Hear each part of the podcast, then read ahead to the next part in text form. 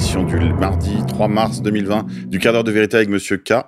Je vous rappelle que vous pouvez partager, commenter et mettre un petit pouce bleu pour nous soutenir et combattre le shadowban dont nous sommes les victimes. Actualité française. Radicalisation. L'outre-mer aussi est concerné par le djihadisme. En plus de quelques départs en Syrie, une affaire particulièrement exemplaire s'est produite à La Réunion, où un jeune de 25 ans, Jérôme Lebeau, et sa mère sont considérés pour la première attaque terroriste perpétrée sur un territoire ultramarin. L'affaire sur laquelle s'est penchée la Cour d'assises spéciale de Paris ce lundi concerne un jeune homme de 25 ans, originaire de La Réunion, ainsi que sa mère, considérée comme sa complice, qui constitue la première attaque de terrorisme islamique outre-mer. Il comparaît pour tentative de meurtre sur les personnes dépositaires de l'autorité publique. Il a tiré sur deux fonctionnaires du GIPN, qui n'ont dû leur survie qu'à leur bouclier de protection antibalistique. S'étant radicalisé sur les réseaux sociaux, en particulier par le biais de vidéos, dont on a retrouvé 500 exemplaires dans son ordinateur, faisant l'apologie du groupe Daesh. En mars 2015, 48 cas de radicalisation avaient déjà été signalés à La Réunion, ce qui l'a placé devant l'île de Mayotte, euh, ainsi que la Martinique ou la Guadeloupe. 142 réunionnais seraient déjà fichés S.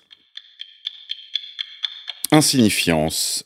Les parents d'Apolline de Malherbe, éditorialiste de BFM TV, sont sur les feux de la critique en cause l'attribution d'une aide financière via le loto du patrimoine pour la rénovation de la terrasse du château de Poncé, château dont ils sont les propriétaires. En effet, les soupçons de collusion pèsent sur eux à cause de l'attribution d'une aide financière pour la rénovation de la terrasse de leur château. Cette affaire a pris un petit écho médiatique suite à ce que Juan Branco, qui avait été pris à partie lors d'une interview musclée par Apolline de Malherbe, partageait ceci sur Twitter. Le château du père d'Apolline de Malherbe va bénéficier d'au moins 30 000 euros du loto du patrimoine de Stéphane Bern alors qu'il n'avait même pas déposé de dossier. Ce qui a été confirmé par les fact-checkers de Libération. Ce que Juan Bronco et Libération ne disent pas, en revanche, c'est que les parents d'Apolline de Malherbe ont été reçus lors d'une réception à l'Élysée concernant ce loto du patrimoine piloté par Stéphane Bern, qui en avait d'ailleurs à demi claqué la porte après son réveil, euh, lui faisant comprendre qu'il s'était peut-être fait avoir. Mais oui, les parents d'Apolline de Malherbe ont été reçus à l'Élysée, tandis qu'Apolline de Malherbe, elle, fait les ménages sur BFM TV pour le compte de la Macronie. Tu m'aides sur BFM, je te refais le toit du château. Ainsi vont les arlequinats de Parisienne.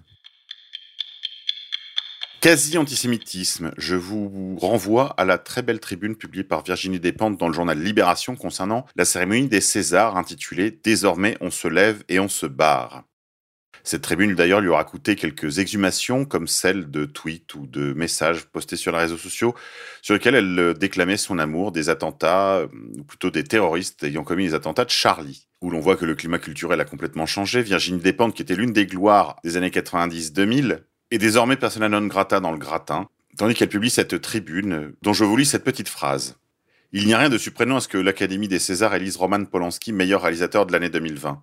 C'est grotesque, c'est insultant, c'est ignoble, mais ce n'est pas surprenant. Quand tu confies un budget de plus de 25 millions à un mec pour faire un téléfilm, le message est dans le budget. Si la lutte contre la montée de l'antisémitisme intéressait le cinéma français, ça se verrait. Par contre, la voix des opprimés qui prennent en charge le récit de leur calvaire, on a compris que ça vous saoulait. Municipal à Paris. Je vous propose un bref entretien avec Marcel Campion, euh, candidat du Paris populaire à ces élections, outsider et seule vraie opposition aux listes euh, LGBT Bobo Écolo du bloc Hidalgo Buzyn Dati. Bon, monsieur Campion, bonsoir. Vous êtes candidat pour les municipales à Paris. Oui. Vous avez entraîné derrière vous euh, un chapelet de personnalités, aussi bien politiques que des activistes ou des personnalités du showbiz. Je pense ici à la candidature de, de quelqu'un comme Jean-Marie Bigard qui, qui est sur votre liste. Vous-même, vous êtes le, le roi des forains, on peut dire comme ça. Vous étiez le propriétaire de la grande. C'est un peu le, un nom qu'on m'a affublé, parce qu'il n'y a pas de roi sur les forains. Je suis un entrepreneur forain, mais en même temps, j'ai d'autres entreprises. Je suis un entrepreneur. Tout à fait. Vous étiez euh, le propriétaire de la grande roue euh, de la Concorde, qui a dû être démontée à la suite à des récriminations de la mairie de Paris. Et vous êtes aussi le représentant du vieux Paris, et qui a été très abîmé par la séquence Hidalgo et précédemment probablement aussi par la séquence de la Noé. Moi, je suis un homme du peuple, un Parisien qui, qui voit que personne ne veut bouger les choses et c'est pour ça que je me suis mis en avant pour me présenter. Mais je fais une nouvelle expérience de vie, c'est extrêmement euh, bizarre euh, ces attitudes-là. Quand vous voyez que les télévisions prennent les candidats qui choisissent depuis le départ, depuis le départ, bien avant que la campagne soit lancée, on a vu sur les télévisions, les médias et les journaux toujours les mêmes têtes en affiche.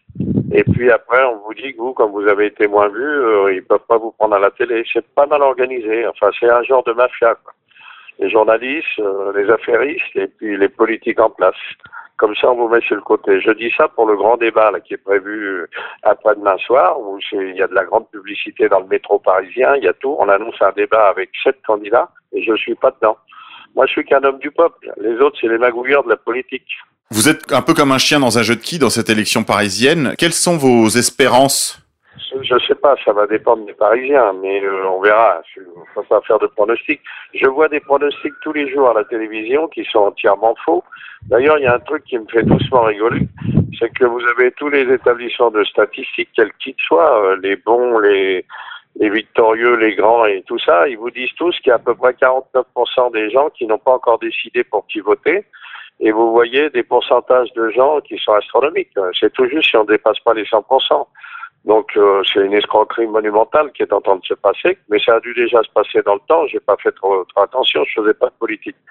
Mais là, en regardant ça de près, je m'aperçois qu'il y a des réseaux, il y a des gens qui entre eux s'entraident, magouillent entre eux, et puis euh, et puis cette information qui est complètement faussée, les dés sont pipés.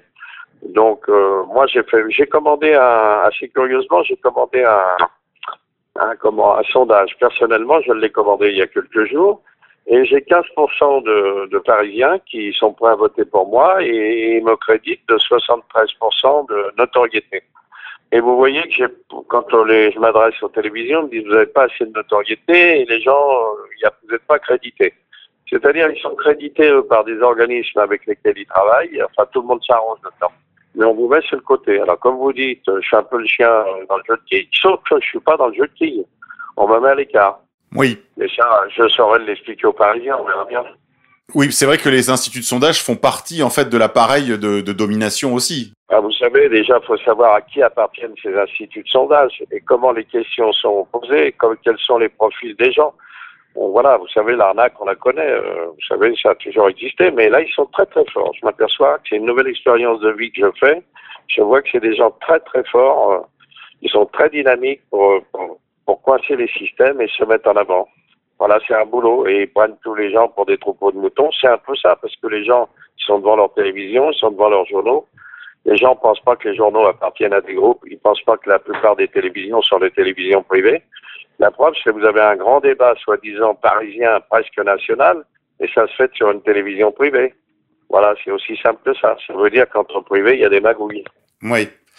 Quelle serait la première mesure que vous prendriez si vous étiez maire de Paris demain euh? Ah demain, bah déjà j'ouvre les berges immédiatement et j'ouvre tous les tunnels et j'enlève la moitié des travaux qui servent à rien déjà. Déjà pour empêcher tout ce bordel ambiant dans cette ville qui était ma ville enchantée, qui est devenue une ville en chantier. Donc il y a tout, il y a ça à faire tout de suite, tout de suite, et tout de suite un audit pour savoir où sont passés les milliards, puisqu'on nous parle de milliards de dettes où les gens qui les ont faits, ils vont pas mettre un euro de leur poche c'est des dettes qui sont faites pour les pour ceux qui suivent.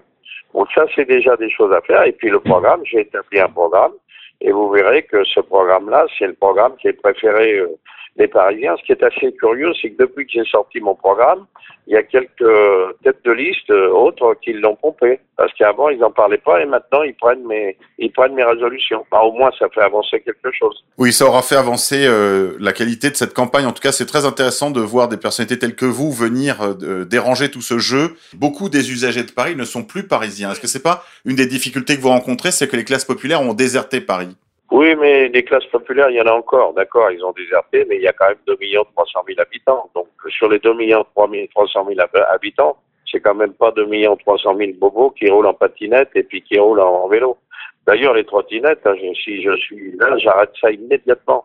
Interdiction immédiate. D'abord, depuis que je l'ai dit, je m'aperçois qu'il y a des villes dans le monde qui le disent. Moi, j'ai commencé à dire ça il y a plusieurs mois. Pourquoi? Parce que c'est pas raisonnable de laisser tourner des trottinettes là avec des gens, même des fois d'un certain âge, qui ont des enfants dans le dos, accrochés, et ils roulent.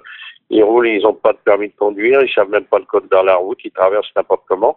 Et avant le coronavirus, c'était les, les, trottinettes qui, étaient dans les hôpitaux. Hein. Il y en avait un paquet de gens qui étaient soit bousculés sur les trottoirs, ou soit qui tombaient sur la route voilà, c'est, on n'a pas parlé trop de ça, mais là on parle du coronavirus. Il y a certainement eu plus d'accidents avec les trottinettes que pour l'instant le coronavirus. Moi, je, suis très ami avec pas mal de docteurs que je soutiens depuis pas mal d'années, puisque je, depuis des années, une trentaine d'années pour tout vous dire, je rentre, euh, je fais des opérations caritatives je rentre de l'argent pour les, hôpitaux, des médecins. Et comme je suis proche d'eux, bah, ils m'ont expliqué tout ça. Ils m'ont dit que c'était une catastrophe cette histoire de trottinette. Bon, après, je les vois. Quand je roule dans Paris, je vois comment ça fonctionne. Donc, faut arrêter ça. Alors d'accord, on nous explique que c'est les jeunes, c'est l'écologie, tout est basé sur l'écologie, mais je vois pas ce que l'écologie vient foutre là-dedans. Je vous souhaite en tout cas un bon vent pour le, cette fin de campagne, cette dernière ligne droite, Monsieur Campion, et merci de représenter les, les Parisiens d'en bas. Merci, mais il faut venir, faut prévenir que le 11 mars, je vais faire un grand meeting à la place de la République. Je vais faire attention qu'il n'y ait pas 5000 personnes pour pas qu'on nous, qu'on nous l'interdise, mais s'il peut venir 1000 ou 2000 personnes, ça serait bien. On essaiera d'être 4999. Le 11 mars à 18h30. 11 mars, 18h30, place de la République pour venir soutenir euh, Marcel Campion. Merci infiniment, cher monsieur. Merci. Au revoir. Au revoir.